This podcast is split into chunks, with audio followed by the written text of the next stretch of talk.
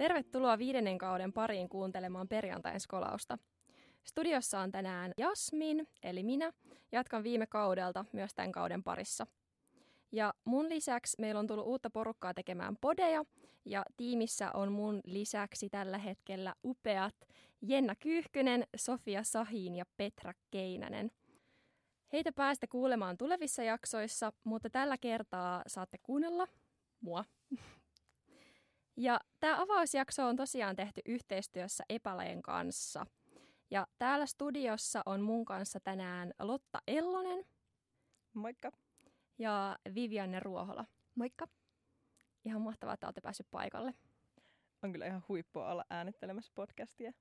Jep. Kyllä, kiitos paljon kutsusta. Joo, kiva, että tulitte. Öö, voidaan hei tosiaan lähteä liikkeelle sillä tavalla. Öö, kertoisin siis tosiaan ehkä pikkasen öö, Lotan ja Vivin roolista. Eli Lotta on täällä niin kuin myös Skolin puolesta. Hän on meidän EPALE vastaava. Ja sitten Vivianne on kertomassa työstään opetushallituksessa. Joo. Öö, lähdetäänkö liikkeelle sille, että te pääsette molemmat kertomaan vähän itsestänne? Kumpi haluaisi aloittaa? No minä voin vaikka aloittaa. Eli minä on tosiaan Lotta, jos ei äskeisestä vielä tullut ääni tutuksi tuosta tervehdyksestä ja... Mie aloitin Skolissa kaksituhattakaksikymmentä EPALE-vastaavana. Mie olin sitä ennen ollut Skolin niin kuin Skoll-vastaavana meidän ainejärjestössä ja sitä kautta tutustunut Skoliin. Ja EPALE-vastaava roolissa myötä eniten kiinnostui se verkostoituminen muiden ihmisten kasvatustieteilijöiden kanssa ja sitten tota, uuden oppiminen. Uuden oppiminen oli minulle semmoinen iso teema, mitä minä halusin löytää EPALEsta. Ja sitten ehdottomasti myös se, että pääsee tutustumaan opetushallituksessa työskenteleviin ja niiden työpäiviin. Ja siitä lähtikin ajatus alun perin tästä yhteistyöjaksosta, että olisipa huippua, jos perjantai-skolauksen kuuntelijatkin sais tietää, millaisia työpäiviä mahtaa olla opetushallituksessa. Mie itse opiskelen Oulussa tällä hetkellä yleistä kasvatustiedettä. Minulla just loppu tässä, kun toukokuussa tätä äänitellään, niin toi neljäs vuosi, minun opiskeluvuosi, ja viides starttailee kohta, mutta siellä ihan hyvissä mielin. Mites Vivi?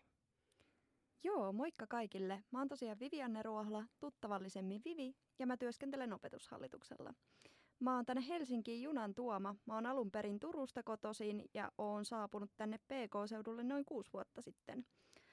Mä opiskelin Helsingin yliopistossa ensin varhaiskasvatusta ja valmistuin varhaiskasvatuksen opettajaksi kaksituhattakahdeksantoista. Vakaopettajuuden lisäksi mä oon opiskellut Helsingin yliopistolla itteni yleisen ja aikuiskasvatustieteen kandiksi ja tänä keväänä valmistuin kasvatustieteen maisteriksi. Wuhuu! Ja vaikka mä valmistuin Helsingin yliopistolta, niin opinnot silti jatkuvat. Mä opiskelen myös Aalto-yliopistossa kauppatieteiden maisteriksi töiden ohella.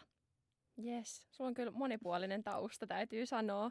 Tota, mua just kiinnostaisi vähän niin kuin toi sun tausta siinä mielessä, että kun sä oot ensin aloittanut varhaiskasvatuksen parista, sit siirtynyt sieltä ton yleis- ja aikuiskasvatustieteen pariin ja nyt vielä kauppisopintojen pariin, niin miten, mm, tai kun sä oot aloittanut ne vakaopinnot, niin mikä sai sut kiinnostua aikuiskasvatustieteistä ja sit siitä edelleen näistä kauppisopinnoista? Minkälainen tää sun urapolku on ollut?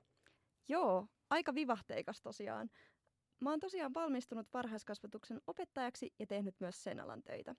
Mä haaveilin koko nuoruusikäni omasta päiväkodista, johon lapset kävelisivät pienestä lapsen kokoisesta muumitalon sinisestä ovesta päivittäin sisään.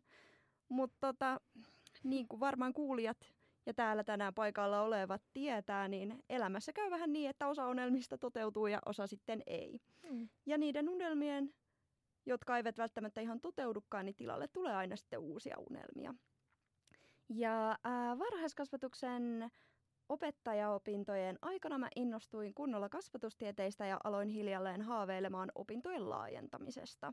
Mm. Yleinen ja aikuiskasvatus sitten nosti päätään erityisesti sen vapauden tunteen myötä. Mä jotenkin muistan itse silloin, kun mä pohdin noita, mm. noita kaikkia linjoja ja mä ajattelin, että voi vitsinä on kaikki niin mielenkiintoisia, että mä haluaisin käydä ne kaikki. Mm. Mutta sitten tosiaan yleisen ja aikuiskasvatustieteen linja voitti sen vuoksi, koska se on kuitenkin Helsingin yliopistolla ainakin viisikymmentä prosenttisesti täyttyy noista vapaa-valintaisista opinnoista, niin kun opettajan polku sekä opinnoissa että uralla on aika semmoinen strukturoitu ja aika semmoinen mm. suora polku usein. Niin, niin. Yleisessä ja aikuiskasvatustieteessä mua sit kiinnosti just sen vapauden lisäksi se, että mä saisin itse räätälöidä oman näköisen polun itselleni ja sen mm. takia sitten se, se valikoitui linjaksi Helsingin yliopistolla. No minä jäin tässä miettimään sitä, että kun sinulta kiinnosti just se vapaus noissa yleisen ja aikuiskasvatustieteen opinnoissa, niin millä sinä täytit sen sinun vapauden tuossa sinun opintojen aikana, kun sinä kuitenkin olet just valmistunut kasvatustieteen maisteriksi? Joo, tota, äh, Helsingin yliopistollahan ei varsinaisesti erotella yleisen ja aikuiskasvatustieteen pääaineita. Ja mä kävin oman kiinnostuksen vuoksi sekä yleisen että aikuiskasvatustieteen alle meneviä kursseja, mutta kuitenkin mun tausta on selkeästi enemmän yleisen opintojen puolella. Mm. Ja tota, äh, mä oon käynyt Helsingin yliopiston kasvatustieteellisessä tiedekunnassa varmaan melkein kaikki kasvatushistorian, kasvatus- ja koulutuspolitiikan ja kasvatussosiologian kurssit. Ja erityisesti mua kiinnosti opintojen aikana koulutusjärjestelmätasolla. Ja sitten tota, sivuaineiden kautta tosiaan, niin kuin Lotta sanoitkin, niin mua kiinnosti se valinnanvapaus, mikä yleisen ja aikuiskasvatustieteen opinnoissa oli. Mä muistan oikein ihailleeni sitä, että voi veli, että, että mähän saan valita ihan mitä tahansa kursseja tästä laajasta valikoimasta. Ja niinhän mä sitten teinkin. Mä kävin tosiaan jo opintoina Aalto-yliopistossa tuotantotalouden kursseja, Spesian rahoittamana Itä-Suomen yliopistossa työ- ja organisaatiopsykan kursseja. Ja sitten tota, Helsingin yliopistossa mä kävin oikeastaan hyvin laajan kattauksen, tosi monia eri kursseja. Mä, jotenkin, tota, mä olin tosi utelias opintojen aikana. Mua kiinnosti ihan hirveän paljon tietää, että miten muilla aloilla opiskellaan. Mm-hmm. Sinänsä siis mä tiesin kyllä, että mä olin mä niin kuin sydämeltäni ja sielultani kyllä niin sataprosenttinen kasvatustieteilijä kuin voi olla. Että mm-hmm. mulla ei ollut niin kuin siinä mitään sellaista syytä, että mä olisin halunnut pohtia uutta urapolkua, vaan enemmänkin vaan se puhdas kiinnostus. Ja tota... kun Lotta kysyit ihan, että miten mä hyödyn, hyödynsin sitä vapautta, niin mä tosiaan muistan istuneeni ties minkälaisilla kursseilla. Mä oon opiskellut vähän taloustiedettä, vähän koodaamista ja oon mä kyllä oikeustieteen perusteidenkin kurssilla istunut. Ja sitten myös vaihto tuli suoritettua ja järjestöissä pyörittyä, joista mä molemmista näistä kivoista kokemuksista mä sain noppia tutkintooni.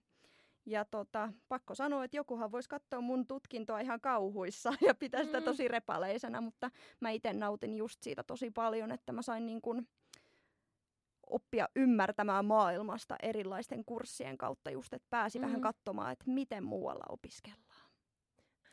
Tota, äh, mulla tuli tähän jotenkin niin kuin jatkokysymyksenä mieleen se, tai sä kyllä tuossa sanoitkin jo, että sä niin kuin nautit tosi paljon siitä, mutta halusin just tietää, että olit sä sitten tyytyväinen niin kuin noihin kaikkiin niin kuin muutoksiin ja tähän polkuun, mitä sä oot käynyt?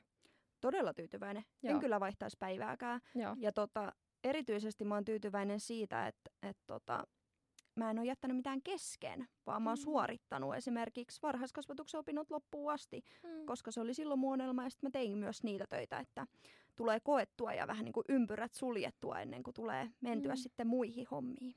Joo. Ja sitten tuosta ehkä heräsi vielä jatkokysymyksenä sitten semmoinen, että miten sä koet, että nuo opinnot on täydentänyt toisiaan? No mä ehkä näen sen sillä tavalla, että nämä jokainen opintojakso, mitä mä oon käynyt, tuo pienen palasen vähän niin kuin lisää mun aivoihin, mm. joiden kautta mä pystyn luomaan sitä näkemystä ja ymmärrystä tästä maailmasta. Et sillä tavalla ne on täydentänyt, täydentänyt toisiaan hyvin vahvasti. Joo. Vähän Oliko kuin tolleen... hölmö vastaus? Ei, kun siis tosi hyvä vastaus. Siis mä ymmärrän tavallaan tuon, että kun se niinku tieto lähtee koostumaan, niin sit ymmärtääkin, että okei, tämä palanen, mitä mä oon, mistä mä oon opiskellut näillä sanoilla, näillä käsitteillä, näillä teorioilla, niin sit se on toisessa tieteen alassa. Sit käsitellään vähän eri näkökulmasta, vähän eri käsitteillä, mutta kuitenkin puhutaan aika monessa loppupeleissä aika samoista asioista. Että tota, mulla ei ole yhtä niin kuin, laajaa tota, taustaa kuin sulla, tai mulla on vähän niin kuin, eri asioista, mutta sit mä ymmärrän hyvin ton silleen, niin kuin palapelimaisen tiedon muodostumisen. Tai siltä se tuntuu parhaimmillaan. Joo, palapelimainen tiedon muodostus. Se mm. kyllä kuvaa hyvin tätä Joo. munkin ajatusta. Joo. Minusta se on jotenkin tosi ihana, miten se kuvaa tota, niin kuin meidän opintoja tommosena. Mä oon ite miettinyt, minulla on ollut hirveä identiteettikriisi sen kanssa, että kun mä jotenkin en kuulu koe kuuluvani niihin meidän opintoihin just sen takia, että minulta kiinnostaa käydä katsomassa, miten muut tekee jossain muualla. Ja sitten kun minulla on sivuaineena just matkailututkimusta ja japanin kieltä ja kulttuuria, mm. just sen takia, että, että kun minä vaan haluan tietää, miten ne opettaa sitä ja miten ne oppii siellä ja, ja mikä on se juttu, miten ne tekee ja mitä tästä voisi viedä meille. Ja jotenkin siis, minä en ole itse edes nähnyt sitä, miten kasvatustieteellinen näkökulma minulla on siellä, kun minä olen siellä jo, joidenkin muiden kurssilla mm. kuuntelemassa. Ennen kuin siellä tässä niin kuin avasit, että miksi olet käynyt muiden kursseilla. Minä olen kyllä ihan samanlainen. Mm. No mutta kiva kuulla. Ja siis Kolinhan podcasti on sen takia just parasta, koska niin kuin saa ajatuksia muilta ja saa mm. jotenkin kuulla, että miten muut kasvatustieteilijät ajattelee maailmasta ja urapoluista ja sit sitä kautta pystyy reflektoimaan sitä siihen omaan polkuunsa. Niin hyvä kuulla, että jos mäkin pystyn tuomaan tähän jotain sellaista. Ehdottomasti. Tässä nyt vähän ajaudettiin muistelemaan vähän tämmöistä mennettä opiskeluaikaa ja tätä erityisesti tätä kasvatustiedeaikaa, mutta siellä kuulemma oli tälläkin hetkellä siis edelleen opiskelija. Kyllä vain. Ellen olisi opiskelija, niin katsoisin Netflixiä aivan liikaa iltaisin, joten sen vuoksi olen, olen päättänyt jatkaa opintoja myös kasvatustieteiden opintojen jälkeen. Ja tällä hetkellä tosiaan tuolla Aalto-yliopistossa opiskelen kauppatieteiden maisteriksi. Niin, että kun sinulla on jo tämä meidän kasvatustieteiden maisterin tutkinto, niin mikä sai sinut niin kuin lähtemään sitten etsimään lisää ja hakeutumaan sinne kauppatieteisiin? Varmaankin just se kiinnostus. Mä koin, että mä olin päässyt aika paljon näkemään mun Helsingin yliopisto-opintoja aikana erilaisia opintoja, mutta sitten se kaupallisuus ja kaupallinen ajattelu, se oli vähän sellainen, mitä mä en oikein suoraan sanottuna ymmärtänyt. Ja tota, meillä on paljon suvussa yrittäjiä, jotka on siis ekonomeja. Ja tavallaan mä niin kuin olen sitä kautta päässyt seuraamaan niitä keskusteluja, mutta mä en kuitenkaan ihan täysin hahmottanut itse sitä mentaliteettia ja sitä ajatusmallia. Ja mua kiinnosti ottaa se haltuun. Mm. Plus sit mä myös ajattelin, että, että kauppatieteet vähän niin kuin laajentaisi tätä mun osaamisrepertuaaria, mikä mulla on. Et jotenkin se oli niin kuin tosi sellaista... tosi erilaista, mutta silti kuitenkin niin kuin tuo jotain siihen kokonaiseen, kokonaisvaltaiseen osaamiseen. Öö, no miten sitten sä kuvasit sitä, että Vivi siis, kuvasit sitä, että, että oot ollut niin kuin varhaiskasvatuksen opettajana hetken aikaa tai tehnyt niitä töitä. Öö, mitä kaikkea sitten oot tehnyt sen jälkeen ja miten tavallaan niin kuin opinnot on jotenkin niin kuin avannut sitä sun urapolkua öö, ennen kuin sit päädyt tänne O P H:lle töihin? Joo, siis tota, tosiaan siinä kohtaa, kun mä olin varhaiskasvatuksen opettajana töissä ja tykkäsin siitä työstä ihan, ihan mahdottoman paljon kyllä. Mutta mulla heräsi kuitenkin myös sit sellainen kiinnostus, että ok, tällaista olla päiväkodissa töissä, mutta entä koulussa? Entä ala-asteella, entä yläasteella, entä lukiossa? Niin sitten mä rupesin oikeastaan, tai hain seurelle, hmm. joka on siis Helsingin seudulla tällainen tota, keikkatyötä. keikkailijoita tarjoava, mm. tarjoava palvelu, niin hain sinne, hain sinne töihin luokanopettaja sijaiseksi ja aineenopettaja sijaiseksi. Ja tota, sitä kautta sit mä päädyin tekemään niitä sijaisuuksia. Ja sitten mä en tiedä, että onko tämä niin kuin oman alan töitä, mutta mä myös op- mm. esittelin Helsingin yliopistoa esimerkiksi lukiolaisille. Mm. Ja tavallaan niin kuin, mulla oli vähän sellainen ajatus, että hei, opiskelujen aikana pystyy keikkailemaan, mitä kaikkea mä kerkeen näkemään vielä mm. keikkatyöläisenä. Ja sitten tota, mulla on itsellä vahvaa järjestötausta, niin mä oon järjestötöiden kautta sit päätynyt koulutusviennin alalle töihin. Eli mitä mä konkreettisesti tein, niin mä vastaanotin ulkomailta tulevia vieraita Suomeen ja kerroin niille meidän koulutusjärjestelmästä. Mm-hmm. Alkuun mä kerroin vaan päiväkodista, mutta sitten kun homma rupesi sujumaan tarpeeksi hyvin, eikä tullut sen suurempia mokailuja tehtyä, mm-hmm. ilmeisesti toivottavasti, niin tota, sitten päädyin esittelemään koko meidän koulutusjärjestelmää englannin kielellä ulkomaalaisille vieraille. Ja tota, sitten siinä kohtaa oikeastaan ei enää ihan hirveästi toi... kerennyt tekemään noita luokanopettajan sijaisuuksia, mm. etenkin koska siihen vierelle tuli varhaiskasvatuksen arviointityöt. Semmoinen yritys kuin Reunamo Education Research haki mm. varhaiskasvatuksen asiantuntijoita ja mä olin kuitenkin siinä kohtaa jo vaka-opettajaksi valmistunut ja töitä tehnyt, yleisen aikuiskasvatustieteen opiskelija, niin tuli vähän sellainen olo, että no... miksei, että olisi kyllä ihan super mielenkiintoista, että aika moni kasvatustieteilijä hahmottaakin sen, että arviointi on aika oma maailmansa kasvatustieteissä. Mm. Ja se oli mulla semmoinen tuntematon maailma. Mä jotenkin, jotenkin haistoin haasteen ja mm. ajattelin, että voi vitsit, että toihan pitäisi päästä kokemaan. Ja sit mä siellä tosiaan keikkailin varhaiskasvatuksen asiantuntijana noissa arviointihommissa ja koulutusviennin parissa oikeastaan aina koronan alkuun asti. Mm. Tyn, tyn, tyn. Mm. No, mutta hei, todella mielenkiintoista toi syy urapolku, siis todella vivahteikas nimenomaan, miten kuvasit aikaisemminkin jo opintoja. Mm. Mie pohdin tässä sitä, että se olit siellä töissä niin kuin koronan alkuun asti ja sitten tietysti varmaan päättyi siihen, että ei vaan enää voinut tulla niitä ulkomaalaisia vieraita. Juuri näin. Ei voinut tulla ulkomaalaisia vieraita. Ja tota, siinä oli itse asiassa sellainen tilanne sitten, että kun kysyitte aikaisemmin, että miten mä sitten päädyin opetushallitukselle töihin, niin yleisen ja aikuiskasvatustieteen opintoihin Helsingin yliopistolla kuuluu pakollinen harjoittelu. Mm. Ja mä sitten vähän fundeerasin siinä kohtaa, että ok, että tässä on nyt vähän tätä työuraa, vähän niin kuin opintojen ohella tehtykin, että haluaisinko mä hyväksi lukea nämä vai haluaisinko mä tehdä harjoittelun.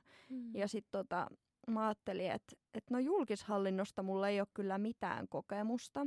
Ja mä olin siinä kohtaa ollut Skollin EPALE-vastaavana edellisen vuoden. Niin tota, sitten kun mä näin, että semmoinen paikka aukesi just siihen tiimiin EPALE-harjoittelijaksi, niin mä ajattelin, että voi että, että tuntui jotenkin siltä, että ihan kuin se olisi niin kuin mulle luotu. Että se oli mm. vähän niin kuin semmoinen tosi luonnollinen seuraava steppi, mitä mä sitten päädyin hakemaan. Okei, vaikuttaa siis siltä, että siitä sitten sulle ura urkeni. Pääsit sinne O P H:lle EPALE töihin. Just näin, kyllä pääsin. Joo, no mitä kaikkea sitten siihen sun työhön oikein kuuluu tällä hetkellä ja minkälainen on tyypillinen työpäivä? Joo, eli tosiaan mun työnkuva O P H:lla on todella monipuolinen ja tosi laaja ja mikään päivä ei oikeastaan ole samanlainen ja pakko sanoa, että onneksi ei olekaan.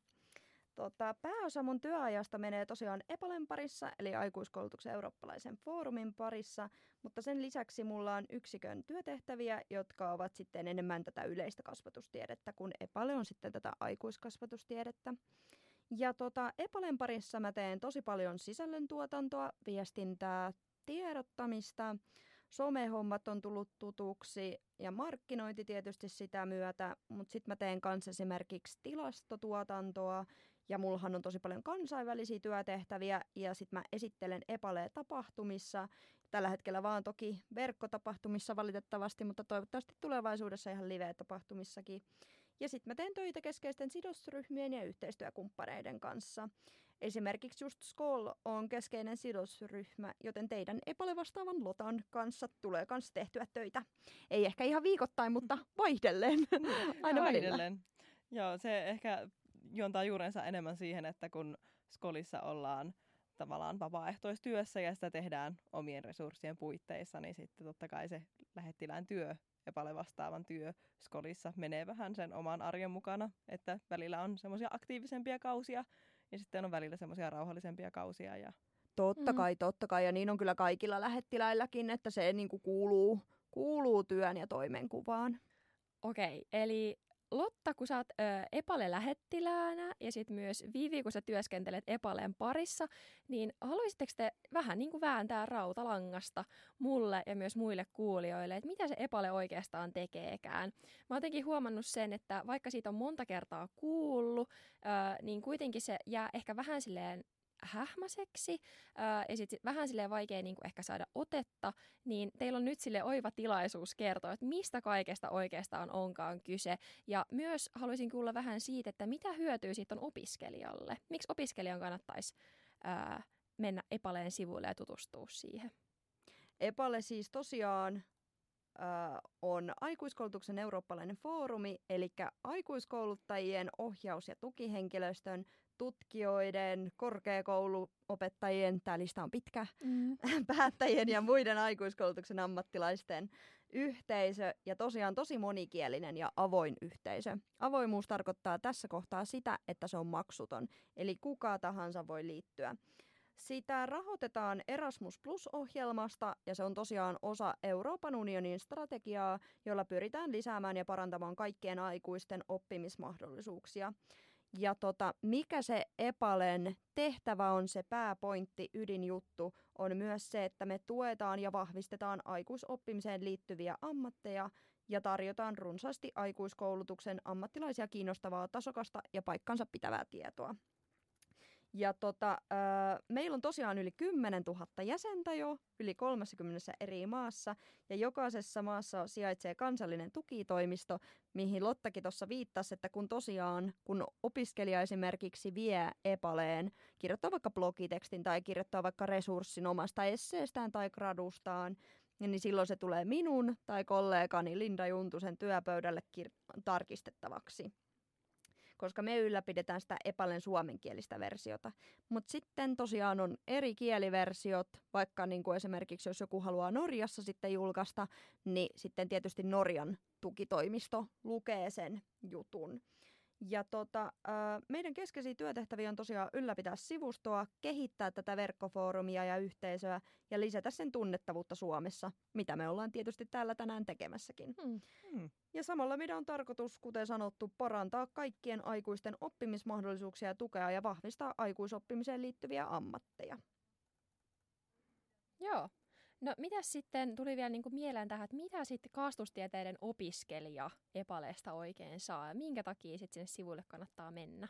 No minulle erityisesti tärkein on ollut se, se tavallaan, kun siellä on myös ne tutkijat ja tämmöiset muut jo työelämässä olevat kasvatustieteilijät, jotka kirjoittaa niitä blogitekstejä, niin se antaa tosi paljon, että minä saan nähdä, miten he kirjoittaa ajankohtaisista aiheista, millaista keskustelua he käy, mitkä vois olla minulle vaikka kandigradu-aiheisiin semmoisia ajankohtaisia aiheita, koska ne on aiheita, mistä he käy keskustelua siellä. Mm. Ja totta kai myös just tämä, että kun itse kirjoitan sinne jotain, niin se oikeasti tarkistetaan ennen kuin se menee sinne. Ja sitten kun siellä on myös mahdollisuus, että muut kommentoi siihen minun kirjoitukseen ja jatkaa tavallaan sitä keskustelua, jos minä avaan vaikka jonkun keskustelun aiheen. Mm. Kyllä, kyllä. Ehdottomasti siis, siis komppaan Lottaa. Ja ehkä mä itse näen EPALEn silleen opiskelijan näkökulmasta siinä mielessä, että EPALE on palvelus. EPALE on palvelus sekä opiskelijoille, mutta myös tutkijoille ja alan asiantuntijoille, koska me kerätään se tieto yhdelle sivustolle. Siis tota, kuulijat ja täällä tänään paikalla olijatkin varmasti tietävät, mutta sanotaan kuitenkin, että siis aikuiskoulutuksen kenttähän on todella pirstaloitunut.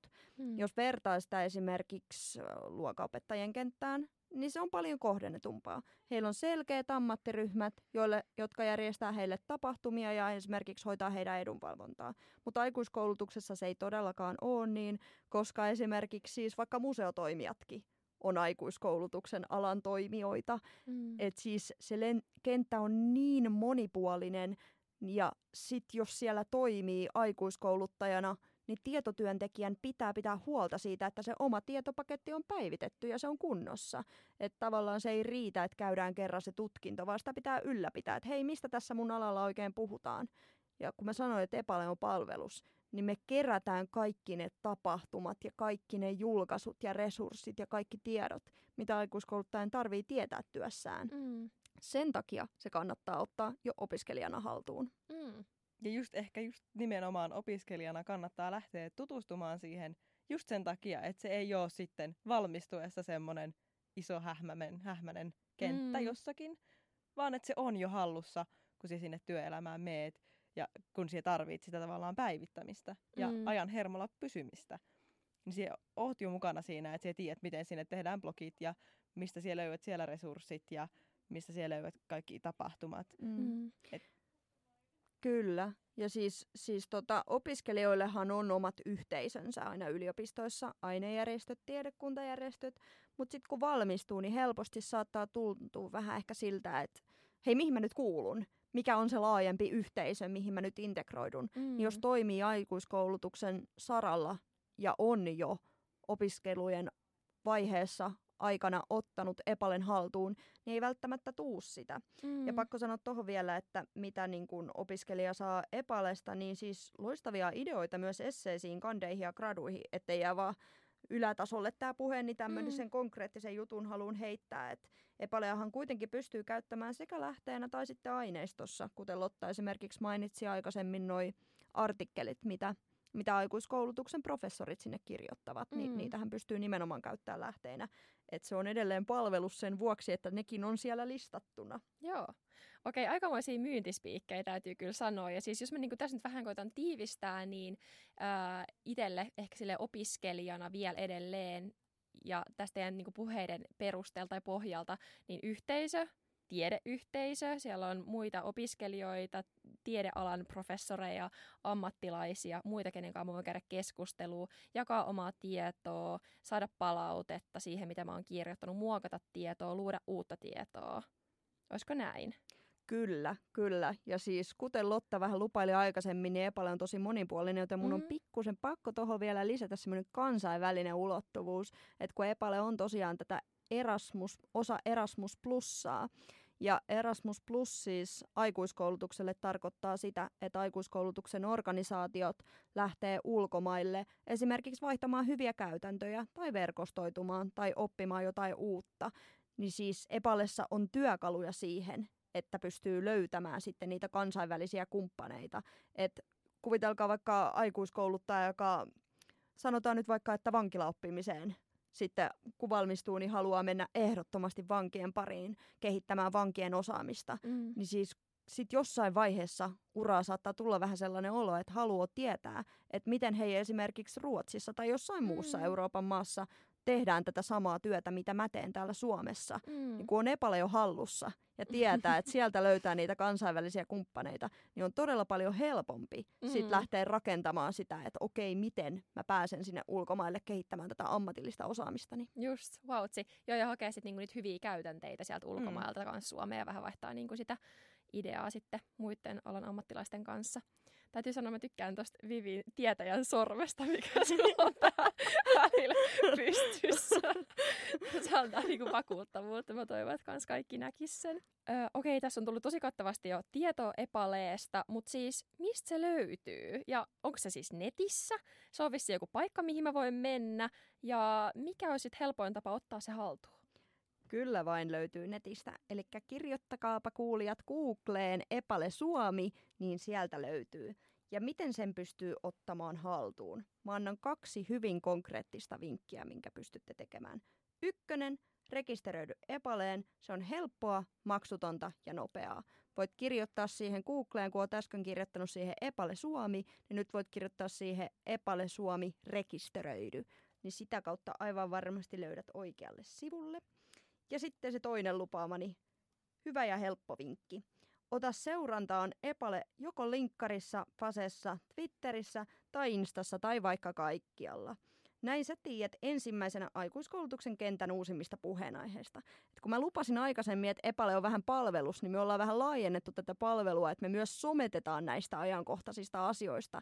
Joten kun seuraatte meitä somessa, niin saatte suoraan kuulkaa omaan feedin tiedon aina kaikista päivän polttoista asioista. Joo, tämä on kyllä ollut ehdottomasti tämä someseuraaminen minulle itselle semmoinen tosi antoisa juttu, kun on tehnyt tätä lähettilästyötä ja niinku senkin puolesta just alkanut seuraamaan. Mm. Niin kun se oikeasti tulee niin lähelle omaa arkea ja sitten on aina silleen, että ah, EPALE on taas laittanut jotain uutta ja heti ensimmäisenä katsomaan, mm. että mitä sinne on tullut, niin se on kyllä Joo. ollut itselle monen päivän piristys. Joo. Mitä kaikkea sinne on lähiaikoin postattu sitten? Mitä sieltä löytää, jos menee katsomaan? Mitähän nyt olisi viimeisimpiä? Varmaankin viimeisimpiä. Meillä on itse asiassa just, just esimerkiksi sellainen blogiteksti, joka käsittelee matematiikkaa, että onko matematiikka mörkö vai oikeasti työelämässä järkevä työkalu, joka kannattaa ottaa haltuun. Sitten meillä on muun muassa myös tuommoisia ajankohtaisia tapahtumia, mitä me ollaan mainostettu. Esimerkkinä tulee nyt nopeasti mieleen toi N V L:n perustaidot-tapahtuma. Aikuisoppimisen perustaidot ja aikuisoppijoiden perustaidothan on nyt tosi, tosi tällainen mielenkiintoinen puheenaihe. Ja sitten aivan varmasti, kun selaa vaikkapa meidän mitä tahansa somekanavaa, niin aika nopeasti siitä varmastikin löytää jonkun artikkeli, joka käsittelee tätä jatkuvan oppimisen ja elinikäisen oppimisen suhdetta Suomessa nykyään aikuiskoulutuksen kentällä, joka on myös sitä, mikä nyt on aika monen aikuiskasvatustieteilijän huulilla tällä hetkellä. Mm. Joo. Keväällä on myös pyörinyt tota, yhteisötarinat EPALessa. Eli ne on tällaisia tarinoita, mitä EPALen käyttäjät sinne kirjoittaa omasta arjestaan vähän niin kuin eri puolilta sitä aikuiskoulutuksen kenttää. Ja niitä on ollut tosi mielenkiintoista lukea, koska siellä on päässyt just kiinni siihen, että miten pirstaloitunut se mm. aikuiskoulutuksen kenttä on, kun siellä on niin monipuolisia niitä tarinoita ollut. Mm. Joo. Itse asiassa tuli ihan taas jatkokysymyksen mieleen vähän tuosta aikaisemmasta keskustelusta, mitä käytiin siihen kansainvälisyyteen liittyen. Niin te olette molemmat olleet EPALE-lähettiläitä, niin haluaisitteko vähän kertoa siitä ajasta? Onko ollut jotain, että taitaa olla, että Lotta ei ole päässyt matkustamaan, mutta Vivi on ollut ennen koronaa. Joo. En, joo. Kyllä vain. Siis tosiaan hommahan meni sillä tavalla, että alun perin kun mä menin kasvattajärjestö Konduksen jälkeen sitten uudestaan järjestöelämään mukaan vaihdon jälkeen, ja mä mietin sitten, että mihinköhän järjestöön mä voisin mennä, niin Skollin hallituksen perustajajäsenet, ihanat Alisa Jäske ja Oona Hallasaari, houkutteli kautta jopa rekrytoi mut Skollin hallitukseen silloin, ja munhan oli alun perin tarkoitus tehdä ihan muita hommia kuin EPALEa, mutta sitten tota, siinä hallituksen järjestäytymiskokouksessa pohdittiin sitä, että kuka ottaa itselleen EPALEn haltuun. Ja sitten kun halukkaita ei tosiaan löytynyt, niin mä jotenkin, jotenkin mun päässä vaan silleen tuli sellainen ajatus, että vitsi, että tää on mahis, tää on mahis, että Vivi, tähän kannattaa tarttua. Ja sitten mä olin vaan sieltä, että no, vähän nappaan sen ja, ja se, tota, voin kyllä sanoa, että oli aivan huikea vuosi, että mä toimin vuoden Skollin EPALE-lähettiläänä ja samalla kun mä kerroin opiskelijoille EPALEsta, niin mä pääsin tutustumaan opetushallitukseen, joka on kuitenkin kasvatustieteilijöille hyvä näköalapaikka. Ja sitten tota, ja pääsin myös nimenomaan tonne ulkomaille, mistä, mistä tota Jasmin mainitsitkin jo, että oltiinkohan me nyt Puolassa itse asiassa sinä vuonna, ja voi, että kuulkaa, meillä oli kahden päivän konferenssi, ja mä olin niin inspiroitunut, mä olin niin todella inspiroitunut. Musta tuntuu, että mä olin niin oikein semmoinen kunnon pöhisiä sen jälkeen, kun mä tulin sieltä, kun mä vaan juttelin, että tiesikö te, että hei, että aikuiskoulutuksen kentällä Saksassa on tällaista, ja Ruotsissa on tällaista, ja jotenkin sitten siinä kohtaa niin kun tämä EPALEn hienous, tämä Euroopan laajuinen aikuiskoulutuksen yhteisö konkretisoitu mulle tosi hyvin jo sen EPALE-vuoden aikana. Joo. Itse. Silloin minun ekana vuonna niin meidän olisi pitänyt mennä alun perin Italiaan sinne Oi. konferenssiin. Se on vuosittain se sama konferenssi, niin meidän vuonna olisi ollut silloin kaksituhattakaksikymmentä Italiassa. Ja sitä minä vähän niin kuin oottelin silloin mm. viime vuonna, mutta totta kai Italia oli viime vuonna vähän semmoinen, en ehkä halua matkustaa. Mm. Niin tota, se ihan ymmärrettävästi sitten oli verkkokonferenssina. Mm. Ja tota, mitä minun oma lähettiläsvuosi, niin kuin, tai tämä puolitoista vuotta, niin myöhän käytiin, kokoonnuttiin sitten lähettiläsporukalla tuolla Herran Kukkarossa Turun saaristossa silloin viime elokuussa. Siis onko Turussa oikeasti tällainen paikka kuin Herran Kukkara? Kyllä vain. Okei, okay, siis mä en aikaisemmin kuullut. Mä luulin, että täällä on joku Lotan keksimä oma. Ai, ai kauhean, kun minä ajattelin, kun minä sanoin sen ja sun ilme vääntyy, sanoinkohan minä sen väärin vai oikein? Olikohan se oikeasti Herran? Ei mä keksit sen joku oman paikan. On se, ja se on just niin hieno, kun nimi antaa olettaa. Vai vitsi, mä haluan mennä käymään siellä. Siis, joo, kerro. Niin tosiaan oltiin siis siellä Herran Kukkarossa ja meillä oli kyllä tosi upea se pari päivää, mitä oltiin siinä. Ja käytiin semmoista niin kuin läpi, että mitä on ajankohtaisia juttuja ja vähän käytiin läpi. Suunniteltiin vuotta ja sitten käytiin alustavasti suunnitelmaa tästä tämän vuoden EPALE-vastaavan roolista, koska tämähän on, niin kuin mitä mietin tänä vuonna EPALE-vastaavana, on tosi erilaista, mitä mietin viime vuonna. Mm. Eli meidän aiemmin se yhteistyösopimus on pohjautunut siihen niin kuin tietynlaiseen kaavaan, millä se on niin kuin mennyt kaikille samanlaisena, kaikille eli lähettiläille. Eli siis tarkoitat niin kuin Skollin ja EPALEen joo, yhteistyösopimusta. Joo. Kyllä. Eli tämä sopimus, minkä, mitä pohjalta EPALE-vastaava niin kuin lähtee tekemään sitä omaa rooliaan Skollissa, niin se on mennyt samanlaisena aiemmin kaikille lähettiläille. Ja mikä, se on perustunut siihen, että EPALEen tehdään julkaisuja ja pidetään näitä EPALE-esittelyjä tietty määrä vuodessa.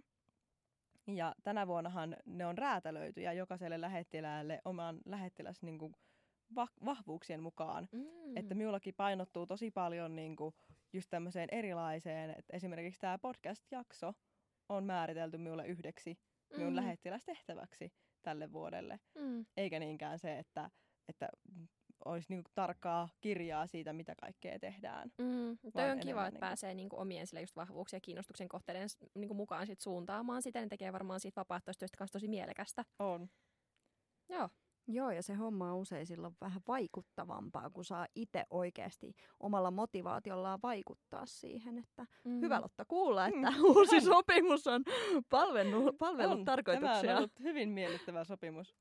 Ja kyllä niin kuin on huomannut omassa somessakin, että minä tosi paljon helpommin ja herkemmin jaan omaankin someen EPALE-juttuja ja on niistä fiiliksissä siellä, mm. enkä pelkästään niin kuin Skolin puolella. Mm. Että minä tosi paljon helpommin tuon sitä myös niin kuin omassa arkielämässä ja jos minulla olisi EPALE-laukku, niin minä varmaan kantaisin sitä ihan kaikkialla tosi tyytyväisenä. Niin, kun on antanut niin vapaat raamit toteuttaa, niin mm. sitten, ja tavallaan kun saa sen luottamuksen toiselta tavallaan taholta, niin helppohan sit, tai mukavahan sit siinä lähtee toteuttaa sit itteensä. Joo, no nyt on kyllä tosi kattavasti käsitelty EPALEa ja toivottavasti myös on silleen kuulijoille vähän silleen selkäytynyt se EPALE-kuva. Ainakin tuntuu, että itse niin sai tuosta ihan hyvin irti sitä ja tuli myös sellainen olo, että ehkä mun pitää käydä lukasemassa ne EPALEn sivut mm. vielä kerran läpi ja katsoa, että jos sieltä jotain itselle irtoisi.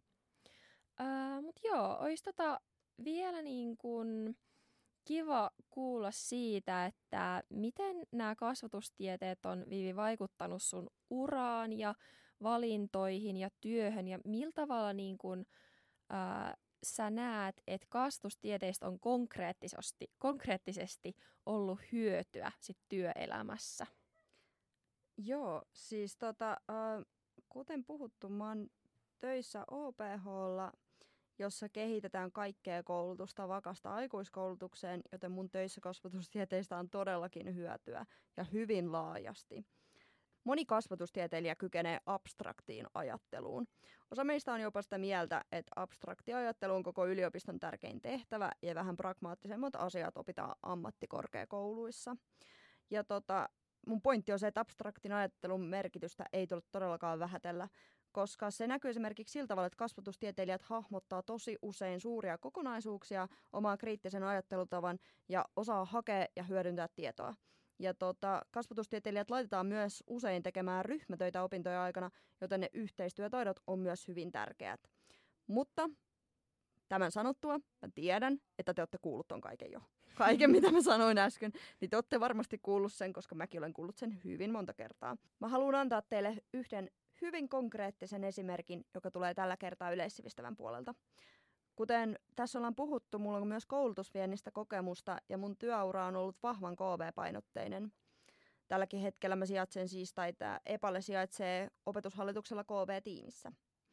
Suomessa verrattuna muihin E U-maihin on poikkeuksellista ja hyvin omalaatuista se, että opettajilla on vahva autonomia, mutta niin myös kunnilla koulutuksen järjestäjinä. Teen myös opetushallituksella näitä yksikön muita hommia, joista mainitsin vähän aiemmin. Osana niitä vastailen ulkomaisilta vierailta tai tutkijoilta tai muuten vain suomalaisesta koulutusjärjestelmästä kiinnostuneilta henkilöiltä tuleviin kysymyksiin. Usein opetushallitukselle tuleekin kysymyksiä, että voidaanko me ohjata ulkomaalainen vieras johonkin tiettyyn kouluun, esimerkiksi harjoitteluun.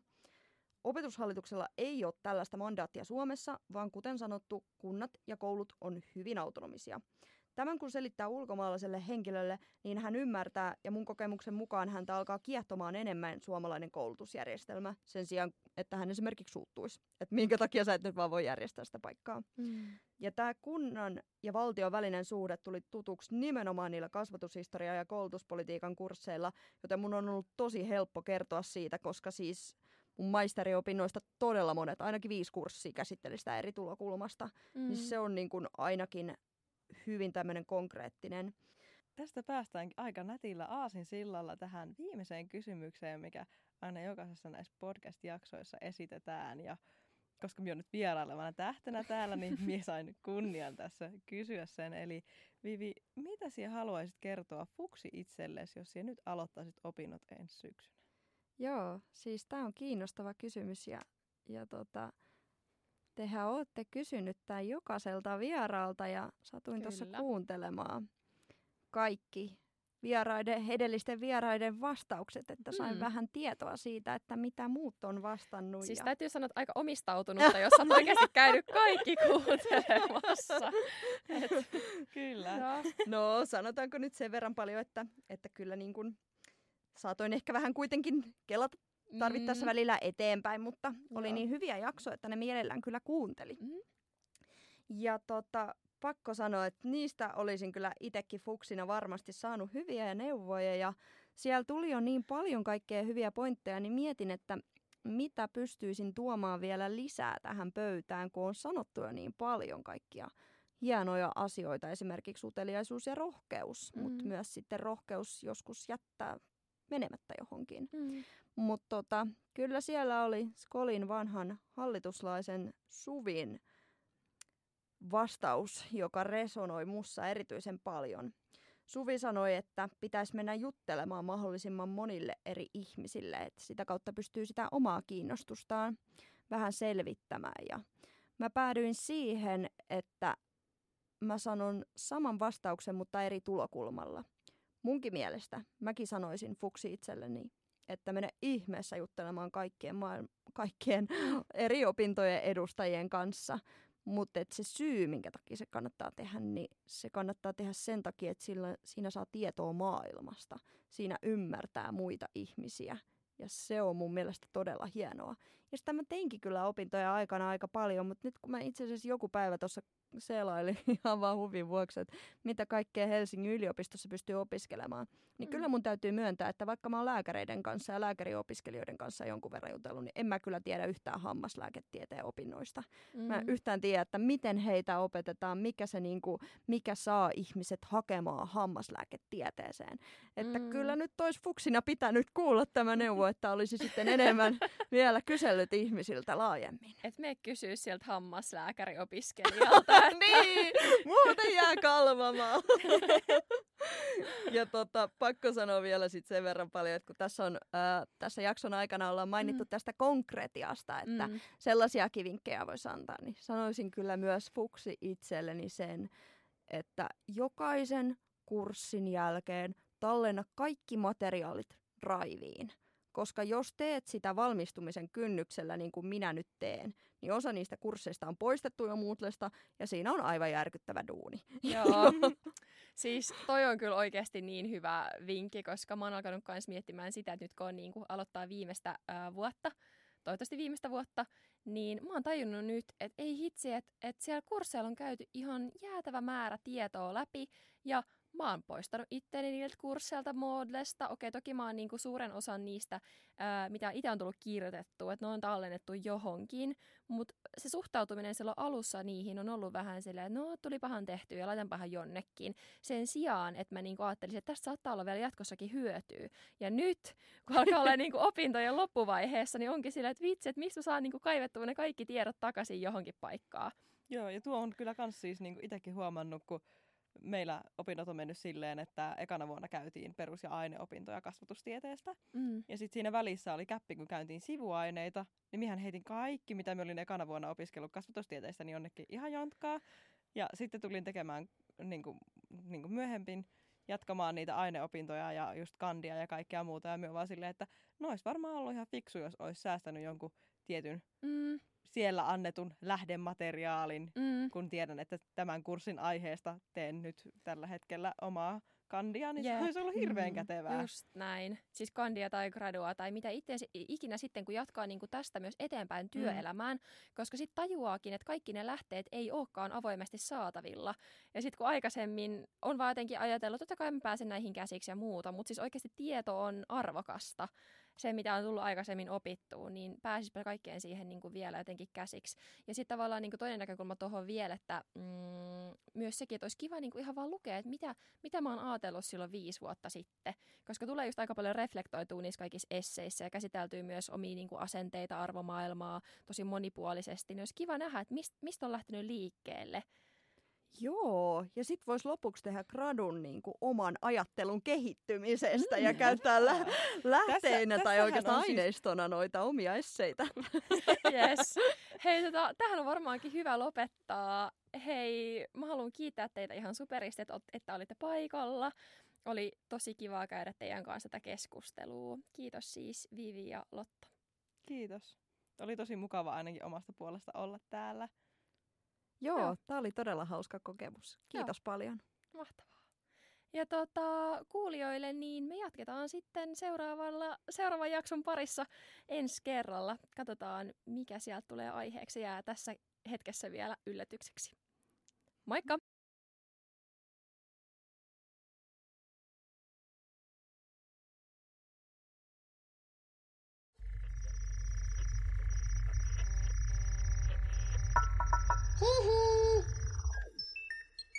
Jakso piste fi.